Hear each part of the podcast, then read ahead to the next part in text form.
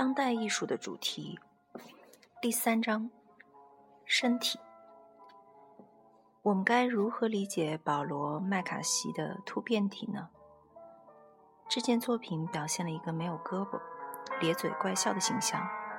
他交腿双坐，双腿交叉，端坐于博物馆的展品基座之上，头大得出奇，与身体完全不成比例。这件雕塑品通过将橡胶的印第安面具和童装人体模型相结合起来，向我们展示了一个取材于卡通、儿童游戏室、主题公园、科幻小说、超现实主义的科学实验室的混合体。题目“突变体”巧妙地暗示着我们面前这个创造物可以是以下任何东西。利用生物技术进行人为干涉而制造出来的服务于特定目的的产品，科学实验失败后走向歧途的恶果，像弗兰肯斯坦的情节那样怪异，一场异乎寻常的突变后的产物，大自然的怪胎。突变体在很大程度上是一个身体标本和文化中介。闪亮的黑皮鞋和羽毛头饰表明对文化符号的自觉选择，尽管这种符号代表什么仍不得而知。这些身体和文化特性提醒我们在诠释作品时保持警警醒：这样的创造物到底是谁？他想从我们这里得到什么？直到最近。当科学和生物工程方面的实验大大提高了将人体和其他生物体混合的转基因生物的创造几率时，我们所赖以生存的身体将人类和这个星球上的其他物种区别开来。经过一百万年以以上的漫画进漫长漫长进化之后，我们共有的血肉、骨骼和肌肉等人类生理特征。包括我们那儿独一无二的具有对生手指的手掌、感知系统的结构，以及大脑中神经突出的复杂连接网，都影响着人类身体的物质存在以及我们对自自身人性的感受。身体的运作就像一个三棱镜，我们透过它来感知和认识世界。在很多宗教里。以及弥漫着这些宗教影影响的社会的世界观，身体还是灵魂的现实家园。这种观念对过去的西方艺术产生了至关重要的影响。正如历史学家和批评家托马斯·麦克艾维利指出的，从菲迪亚斯到米开朗基罗，再到罗丹的西方传统人体雕雕塑，都尝试着。去描绘身体中的灵魂，或者不如说是被赋予灵魂的身体。灵魂是人类本性的真基本真理，而雕塑家就致力于描绘，最后是赋予、赋形于这一本质。相比之下，后现代视野内根本不存在灵魂，只有身体。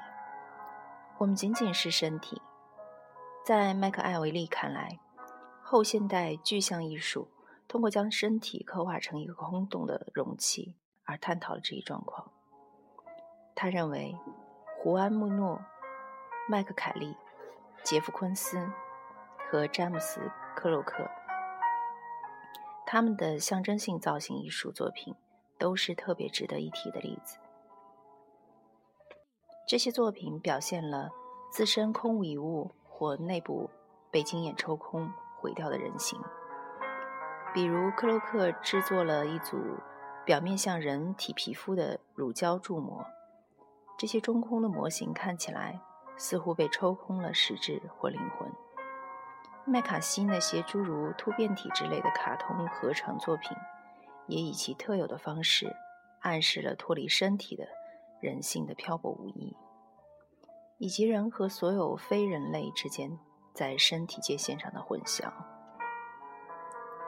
身体到底是一种生物有机体还是文化产物？身体经验错综复杂，诚然，诸多身体特质本质上是物质性的，男女的生殖器官不同，人的老化、残障和疾病等，这些都是实实在在的身体状态。无论其起因和后果为何，身体的其他方面受社会和文化因素影响。例如，坐在轮椅上的人进入一栋大楼时是否有困难，亦或是白发苍苍或患艾滋病的人能否得到得得到职职场的悦纳？当代艺术家将人类形体呈现为一种物质性的有形的实体，由肌肉和体液构成的物质。他们还考察了身体。如何像身份那样以诸多方式成为文化产产物，进而反映了一个社会关于得体行为、社会和经济职能以及权力关系的观念。实际上，正如八九十年代乃至今天的艺术家所探索的那样，身体主题和身份主题时常彼此重叠。身体带有大量标记着我们自己和他人的关于年龄。性别、人种以及其他各种身份的视觉符号，因此，那些希望揭示我们身份的丰富多样性，以及想重新商讨我们该如何珍视具有差异性的各种身份的艺术家们，时常将注意力投向身体意象。本章将聚焦于当代艺术所关注的身体及身体的意义。我们在审视此类艺术时，要牢记。一件艺术品的主题和题材并不同意，尽管它们的确关系密切，二者常常互为重叠，但也并非如总是如此。大部分以身体为主题的艺术品都包含人体意象，反之却不尽然。许多表现人人类形体或部分形体的艺术品，基本上还兼顾其他主题，如时间、精神。和空间。此外，一件艺术品无需直接描绘人体，也可表现身体主题。举个例子，艺术家可以利用一件衣服或一张床之类的家具，来作为身体的隐喻式替代物。莫林康纳他的比你瘦这件作品，采用一件拉紧的连身裙，比喻当今美国女性。为极度瘦身所承受的压力。康纳这件中空的裙子，也可被阐释为一个后现代的空虚的皮囊，一具耗尽了对灵魂的幻想的空洞身体。历史上的具象艺术，与少数文化禁止在。服务于宗教崇拜的艺术中使用人体图像不同，在多数文化中，人体一直是艺术最古老和最重要的母体之一。伊斯兰教和犹太教都在宗教艺术中限制使用人体意象，直到二十世纪，艺术家们才开始对非具象艺术进行实验。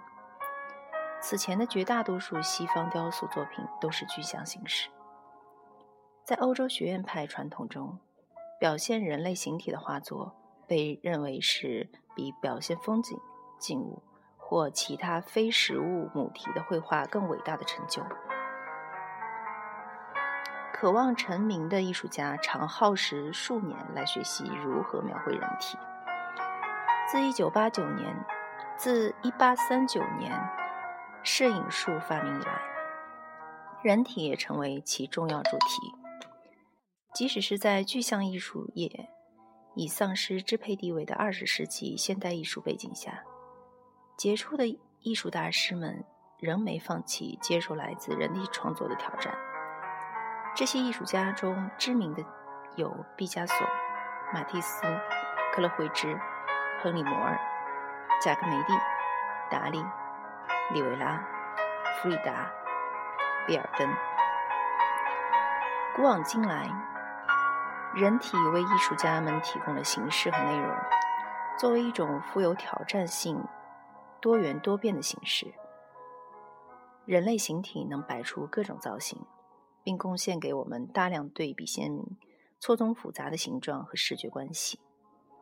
作为内容的人体，有助于表达根基深厚的文化价值观，包括宗教、政治信仰及有关个人和社会身份的观念。在艺术史上，人体有时被用来表征一些将身体视为有形实体的观念，比如关于性和死亡的观念。二战以来，西方具象艺术经历了一段轰轰烈烈的历史。五十年代最受好评的新艺术是非写实的抽象艺术。尽管一些抽象表现艺术主义艺术家也创作人人类形体作品，如德库宁女性系列绘画。与此同时，人们开始日益关注艺术家的姿态和创作过程。可以设想一下那些记录了波洛克进行低画创作的举世闻名的照片。艺术家对自己身体行为和创作过程的自觉意识，为各种现场艺术形式铺平了道路。即兴起于二十世纪六七十年代的行为艺术，如偶发艺术、激浪派艺术、行为艺术、人体艺术。人体艺术作为行为艺术的一个分支，包括直接在身体上或借助身体进行的艺术创作。这里，艺术家的身体差不多起到艺术媒介的作用，和身体主题有着明显的联系。在不同时代和地点都存在着身体艺术，比如纹身、人体穿刺和划痕艺术。身体艺术作为一种当代艺术运动，其作品从自残到展示身体耐力的特技表演，再到以更温和的方式将艺术家的身体。作为空间内的一种形式加以展示，可谓涉猎广泛、五花八门。同时，六十年代涌现的流行艺术重新将人类形体引入先锋派艺术。流行在线艺术充满明显挪用自流行娱乐文化和大众媒体广告的二手人工形象。同样在六十年代，抽象非写实艺术。以极简主义的形式继续发展和演变。新表现主义始于七十年代的欧洲，并在八十年代的美国崛起。它将人体绘画和雕塑推向舞台中心。收藏者对艺术的狂热兴趣推推动了诸如约尔格·伊门多夫、乔治·巴瑟利兹、山德罗·基亚、米莫。帕拉迪诺和朱利安·施纳贝尔等德国、意大利、美国杰出的新表现主义艺术家们，闪亮的艺术聚光灯重新投向人人类形体，尤其是油画创作。后者再次崛起绝非偶然。新表现艺术对创作过程的物质性和取材、触感性的强调，显示了其作为一种。创作手段越来越受到广泛关注。